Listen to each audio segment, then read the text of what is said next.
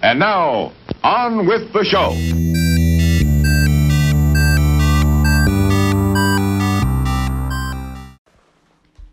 Hello, and welcome back to another One Minute Pod.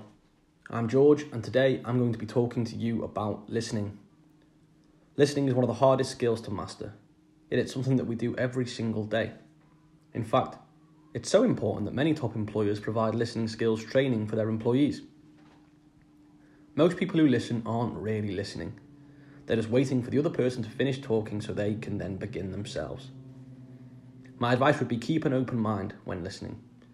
Don't start planning solutions before the person you're speaking to is even finished. Practice taking a breath before you respond. This will give you time to formulate an appropriate response. Ultimately, listen to comprehend, not to reply. When you really start listening, communication becomes much more purposeful.